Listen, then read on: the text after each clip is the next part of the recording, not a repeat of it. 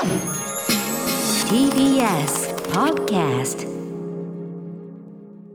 はい、アピールの行方です。はい、ちょっと時間がないんでね、はい、あのこディレクターの保坂さんもお越しいただいております。はい、すみません、私が話しすぎまして。いい話面白かったさっくりといきましたよね。ははいい、ということで、えーアピールした結果が変な方向に行っちゃったというメールでございます。えーラジオネームムーさんです。はい私はノートパソコンにステッカーを貼るのが好きです、好きなアーティストや応援をしている J リーグのチームのステッカー玉結びなどラジオで読まれた時にいただけるステッカーおしゃれなショップに入った時店頭に置いてあるご自由にどうぞのステッカーなどコロナ禍でリモートワークが続きそのリモート期間にさらにステッカーを増え割とノートパソコンの表面一体が埋まるくらいになりました、ただしこれはあくまでも自己満で貼ってるだけです。別にいいじゃんね、それなのに久しぶりに会社で会った後輩が先輩ノートパソコンで趣味アピールしすぎっすね と言ってきたんですそうですよね。そんなつもりで貼ってないんだけどそっか世間はそう見てくるのかと思い最近はもう新しいノートパソコンを買おうかなと思っていますいやこれでもさ余計なお世話じゃないいいですけどね。こんなことにめげないでいただきたいですけどね。ね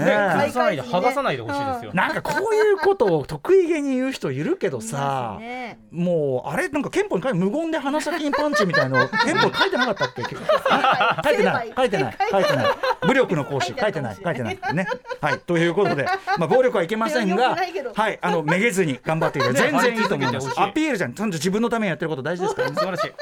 はいということで、はい。すいません。私が喋りすぎましたんでね。歌丸アットマーク TBS としお .jp までアピールの行方まだまだ募集しております。はい。